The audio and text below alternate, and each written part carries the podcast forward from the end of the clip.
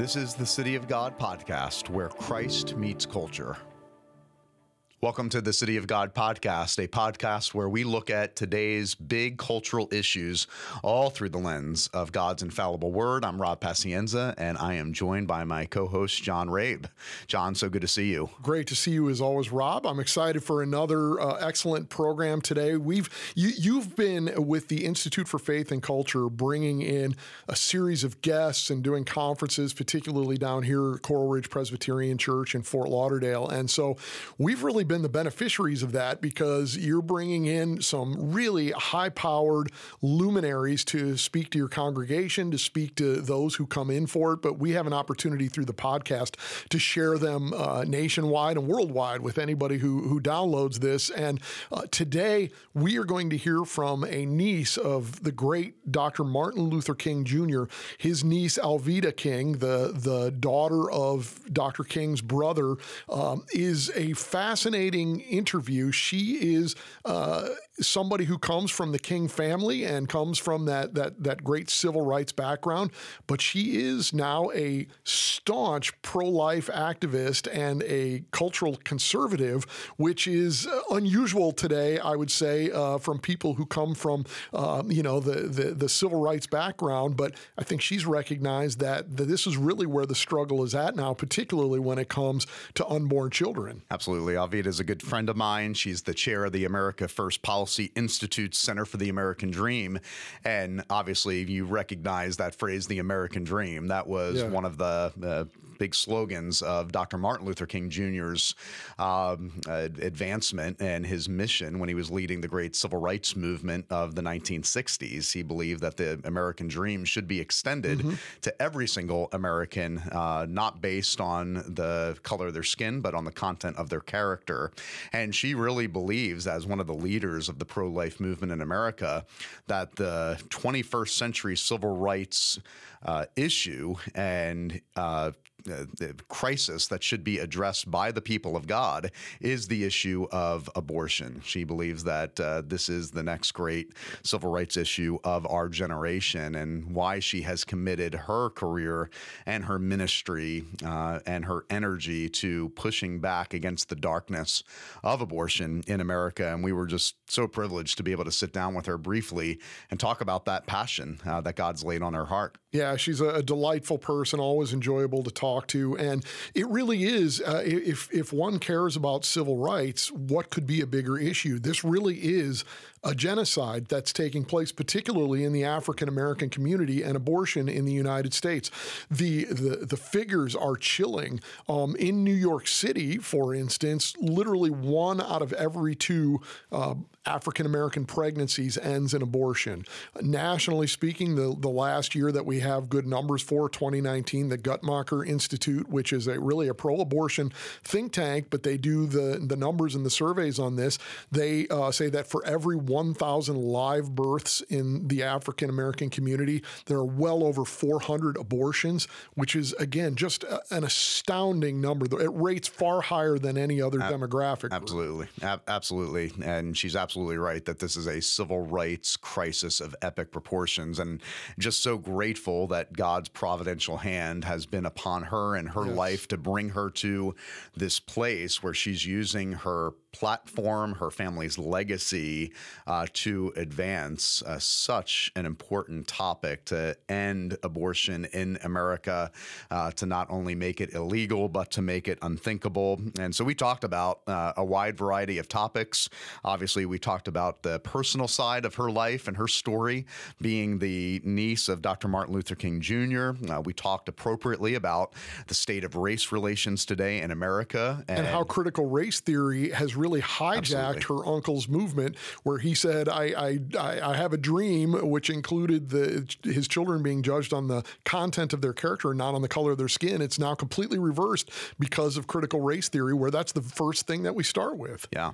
Talked about her pro life stance and how she came to that place. Uh, someone who was uh, pro abortion at one point in her life and was convicted and had a transformative experience and now becomes one of the leading activists in America to end abortion.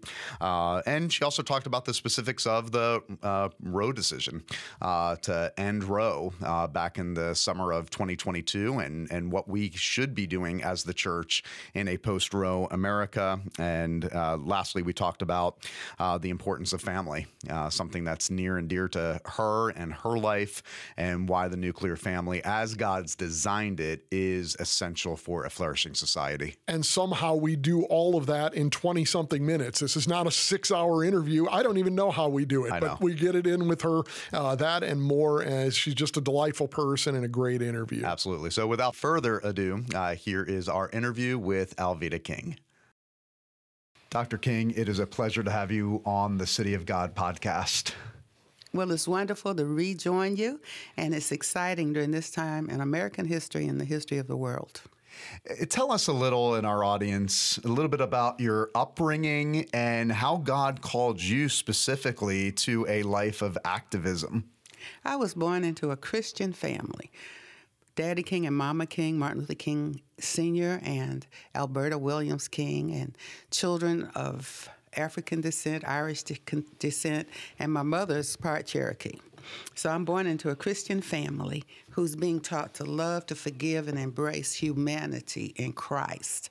So that's my background. My grandfather convinced my mother not to abort me in 1950 when she was pregnant with me. Wow. And so she didn't, and I was born. I had no idea that that was the foundation for my life as a Christian voice for life. And I did become that. I actually had a couple of secret abortions and uh, a miscarriage during my young life. And then I accepted Jesus Christ as my Lord and Savior in the early 1980s. And I was reminded of the call of my father, Reverend A.D. King, and my uncle, Reverend Dr. Martin Luther King Jr.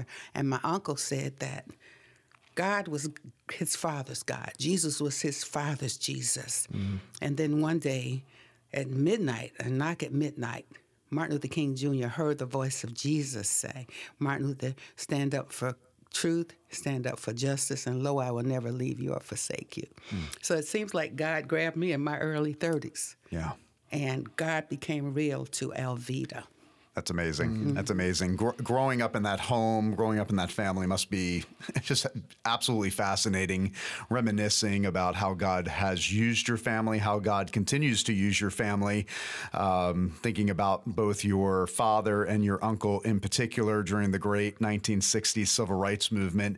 Is there a, a personal story, a personal reflection that stands out to you uh, about that time in our nation's history and how God used your family? When our home was bombed in 1963, that's A.D. and Naomi King's home in Birmingham, Alabama. And I remember my dad standing on a car, and I, th- I don't know if he had a megaphone or not, but the people wanted to riot and tear up things. And he says, No, no, please go home.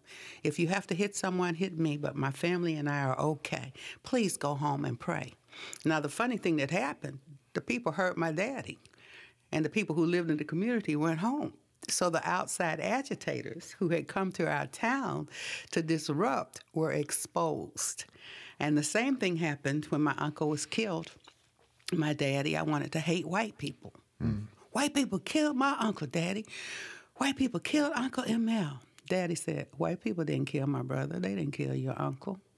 We're one blood. Acts 17 26, he began to go back to that lesson one blood and one human race. He said, The devil killed my brother. Wow. And he says, We're going to have to pray, we're going to have to forgive, and we're going to have to love each other. And one of his brother's famous quotes we must learn to live together as brothers I'll add as sisters, and not perish together as fools. So mm-hmm. that lesson of love and forgiveness, and to embrace people as brothers and sisters, and to forgive, that has stayed with me my whole life. It seems grievous, Alveda, that in the, the 50 plus years now since your uncle's assassination and since that period where we had, it seems, real growth in this country in terms of racial reconciliation. And you see now polls that show that where uh, more and more people were beginning to say that, that uh, you know, that race relations were good in America, you see now in a graph over the past five to 10 years where it's diverged again. And, and, and people of all races think that things are, are really bad. Your uncle spoke of a day when you know his children his grandchildren would be judged according to the content of their character not according to the color of their skin. And yet we seem to exist in an era now where uh, for the, the the partisans of, of critical race theory and ideologies like this where your race is not only important your skin color is not only important it's the most important thing about you. Is it is it grievous to see this sort of complete overturning of what it was that your uncle and your family was talking about? Well, this is the problem. We see the word race and skin color or ethnicity as interchangeable. There's really only one human Amen. race. Mm. There's no such thing as separate races. And so when I, I try to get people, I say, don't say your race and my race, the races. Say the human race. And I'm looking at various translations of the Bible and some of them are really beginning to clear that up mm-hmm. and to say, see each other as one blood, one race. My uncle preached it, my granddaddy preached it, my daddy preached it, because granddaddy's uh, grandfather, Nathan Branham King, was Irish. And Big Mama's parents were black slaves. Mm. Mama's daddy was part Cherokee. So we're one blood and one race. That's why critical race theory can be such an issue or a problem because we'll go to fight over skin color, mm-hmm. which is ethnicity. Mm. So getting us to understand that. And every time we answer with that point, uh, we have a saying over at uh, AFPI CRT is racist, period. Oh, what do you mean it's racist? Well, it's Marxist, it's socialist. It divides us by skin color and say that we're not human beings. We're different races. So we have to teach that. Wow. And, and, and again, with your what your uncle, the, the such a famous statement that the the the, the content of our character, character rather than the, the color, color, of our, our skin, skin, we're losing complete sight of the content of character now, aren't we? Well, when we look at the character of a person who is kind, loving, uh, forgiving, and who's reaching out and serving, those are the points and the qualities that we have to consider. Mm. That's content of character. Amen. Righteousness and justice, appear on the same line in the Bible often. So justice must have righteousness as well, and that goes far beyond ethnicity or skin color. Yeah, I want to uh, pick uh, go back to something you said. You said your grandfather, your father, your uncle preached. Mm-hmm. They were ministers of the gospel. Ministers of the gospel first. First. Civil rights leaders. And what's interesting, though, one of the things that we often talk about in our ministry here at both the church and the media ministry is the influence of Christianity throughout history. And it really is the Judeo Christian roots of our nation. And what, what's the Judeo Christian worldview say concerning humanity? that we're all created in the image of God. Image and likeness of God. Absolutely. And I know that that is what has influenced and impacted and informed your family for decades now to fight for human rights, to fight for the civil rights of humanity, whether it was in the 1960s, uh, fighting for African Americans in this nation, or your fight for to protect the unborn. It's all driven out of that conviction that we are all created in God's image. We are. And one thing about it, my uncle, my daddy, grandmother, grandfather, all of us, we don't push our belief down people's throats, but we mm. say, we're not telling you that you have to be a Christian. We want to tell you what Jesus did for us. And as we begin to approach our own testimony, we overcome by the blood of the Lamb and the word of our testimony. We don't apologize for our Christian testimony, but what we try to do is to present it in such a real manner of servant leadership, of repentance, of forgiveness, of kindness. And when we present that, it's our desire in our family that people will see that and want whatever that light is that they see. So God used your family in the 20th century mm-hmm. to fight for the civil rights of the African American community. Let's fast forward to the 21st century. Absolutely. God is still using your family, and God is particularly using you to still fight for rights, but to fight for the rights of the unborn. I've been with you multiple times where you have even said that the the fight against abortion is the new civil rights crisis. How has God led you to that conviction and and why are you dedicating your life and your calling to this pro life issue? My conviction came first for me in the 20th century as well. And uh, prior to the early 1980s, I was a feminist. I had had abortions, and I was a woman has a right to choose what she does with her body, which is true, but the baby's not her body. Mm-hmm. So where's the lawyer for the baby? Mm-hmm. And so as that realization began to come to me in the 80s into the 90s, I began to say a woman has a right to choose what she does with her body. The baby's not her body. Where's the lawyer for the baby? How can the dream survive mm. when we murder our children? And I would ask the question louder and more and more frequently. And then, right at the turn of the century, I think it was in 1999, I met a man, Pastor Frank Pavone, mm. and he's preaching pro life at a meeting. I'm preaching the Ten Commandments. We shook hands, and it was like, wow, all this message goes together. We've got to look at life from the womb to the tomb and now beyond.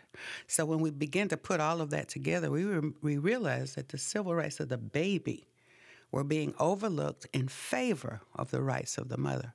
And we said, you've got to find a way to serve that mother but not kill that baby wow. and then invite the father back to the table mm-hmm. and that's the civil rights issue of this century wow such a powerful statement the baby the baby's body is not the mother's body that's mm-hmm. not part of her body and that's the key to all of this it seems to me too that eh, when you frame it as a civil rights issue and i completely agree with you it's often overlooked particularly in the mainstream media how devastating the phenomenon of abortion is to specifically the african African American community. And what they overlook beyond that is that it's really by design. When we start to look back at, at, Planned Parenthood and Margaret Sanger and who they targeted then, who they target today, is it too strong to say that there is, in essence, a, a genocide being perpetrated on the African American community?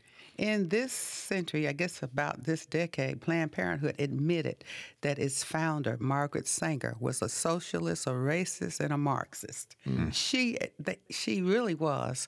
She spoke to the Ku Klux Klan, the women of the Klan. She put the clinics and everything in black communities. The Negro Project and the Tuskegee Project, those were projects that were put into the black community to minimize the births of our babies.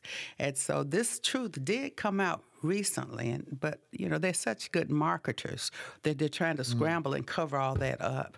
But part of the agenda of abortion was to lower the numbers of births of blacks and other minorities in America that has been exposed. Mm. Interesting. You know, we're we're recording this podcast and we're a few months removed from the epic landmark decision to uh, to overturn Roe uh, at the United States Supreme Court through the Dobbs decision.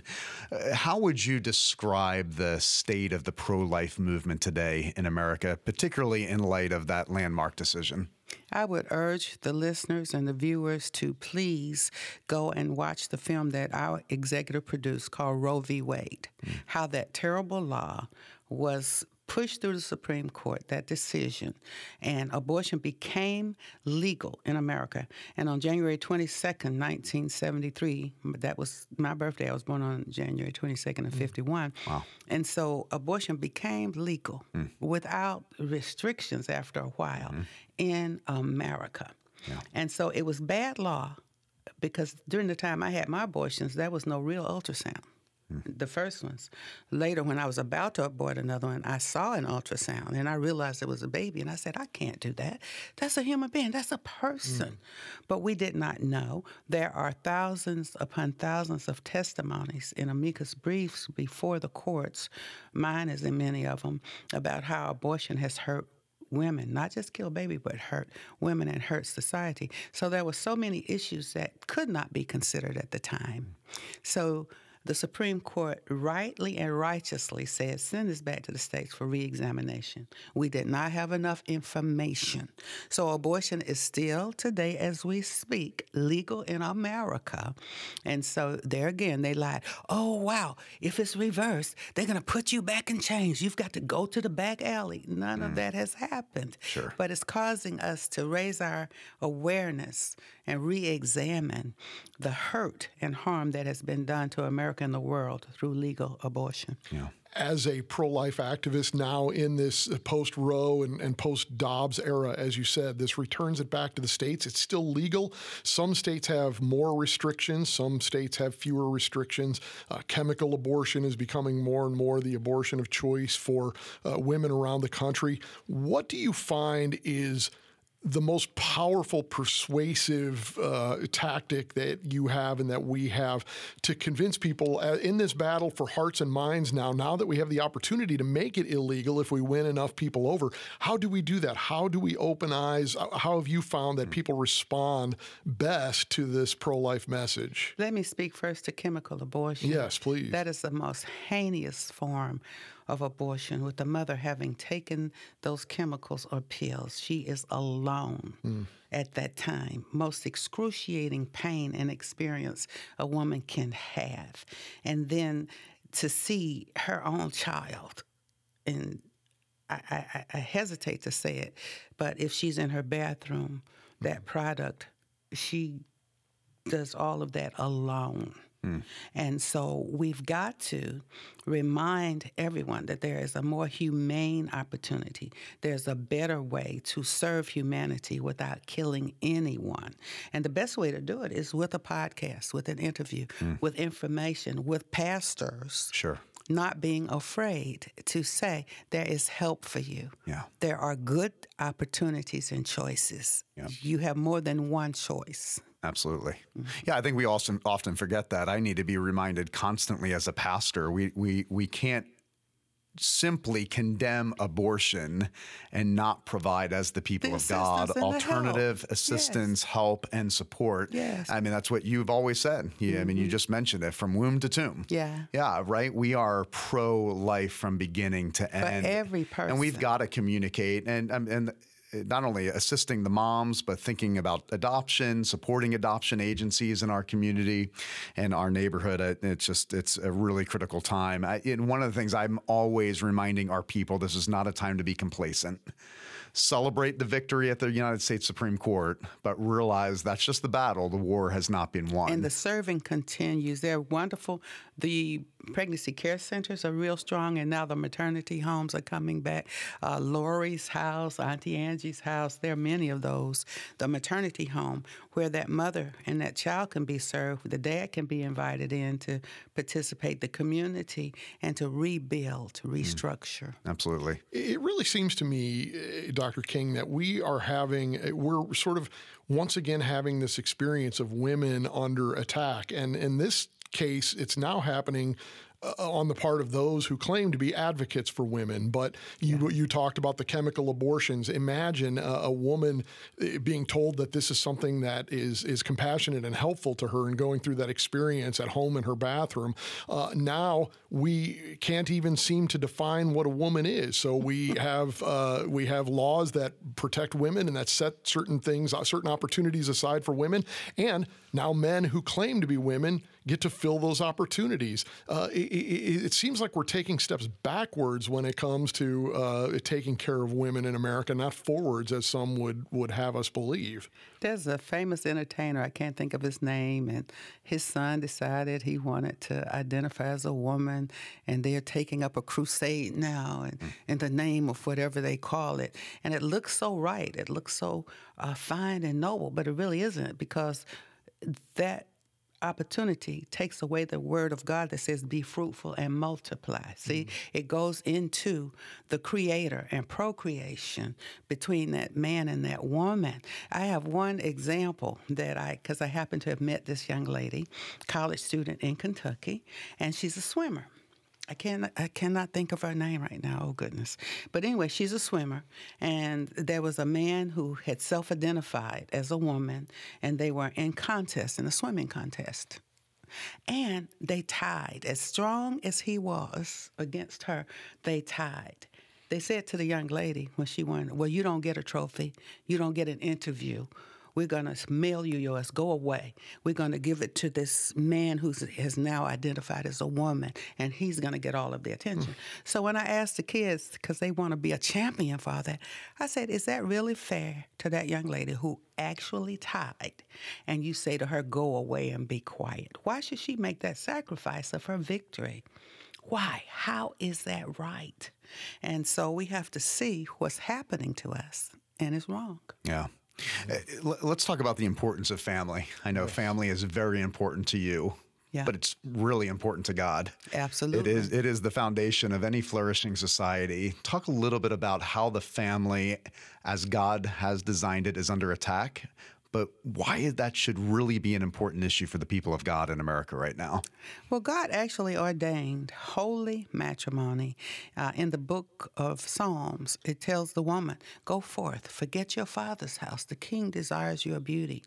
There's another scripture in the Bible for this cause a man shall leave his mother and father and cling to his wife. Now, that's the definition of holy mm. matrimony. Yep. There's a lot of definitions of marriage out there, but holy matrimony. Out of holy matrimony comes the opportunity for that man and woman to come together physically or sexually and have babies that they can raise in the fear and admonition of God. And so that beautiful family that God has ordained is for procreation and continuity.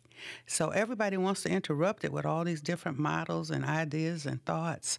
And all of that is directly, just like abortion is against the Word of God, so is all of these different models that are coming against holy matrimony. And then that family is supposed to nurture, to love, and to procreate.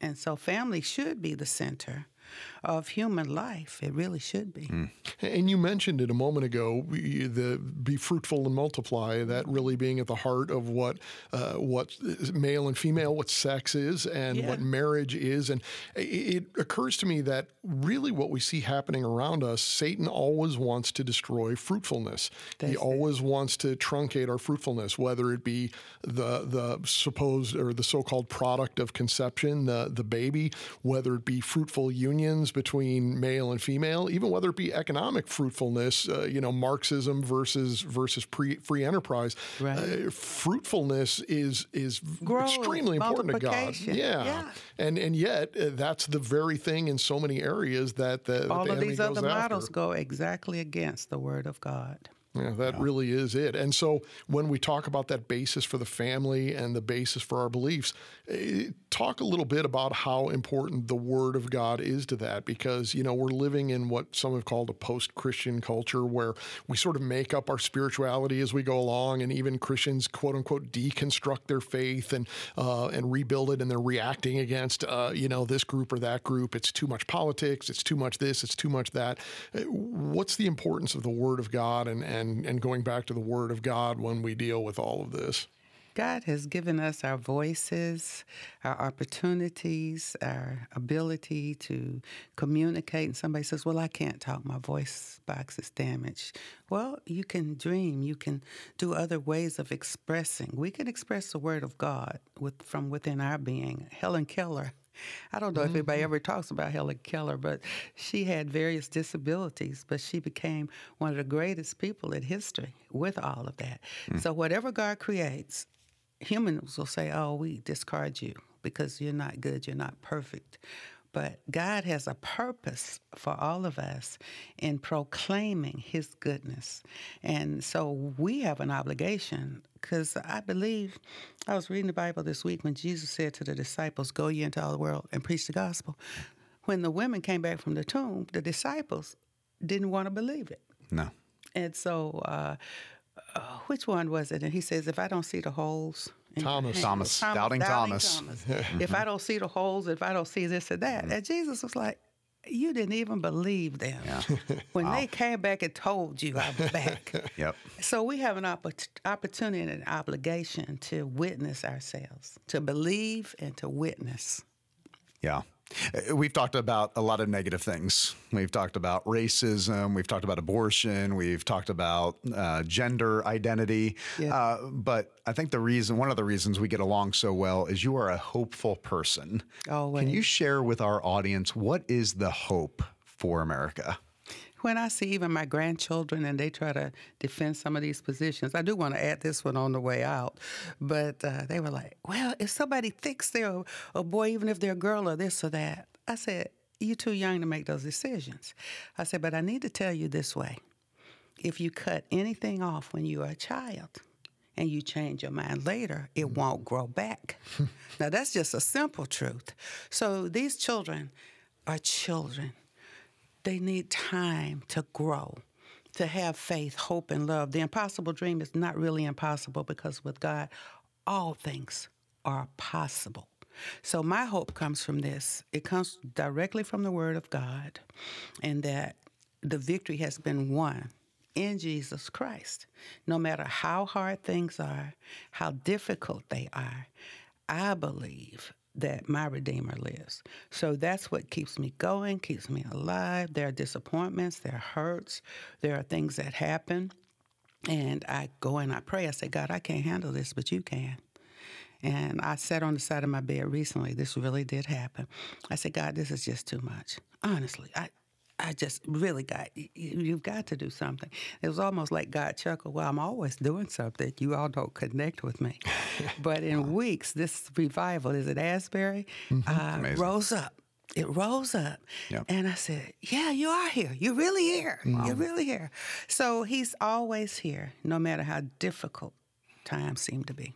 Dr. King, you are such an encouragement. We, we will definitely have you back on. We just scratched yeah. the surface of the things that we could talk about. Thank you. You also have a hidden talent. You are not only an author, speaker, pro life leader, you are an incredible singer. Thank you. So we'll bring you back and talk about music and yeah. spirituals and Look hymns next time. Uh, but thank you for you, for how God is using you. And we are just grateful for your kingdom work in this cultural moment. Thank you, Pastor.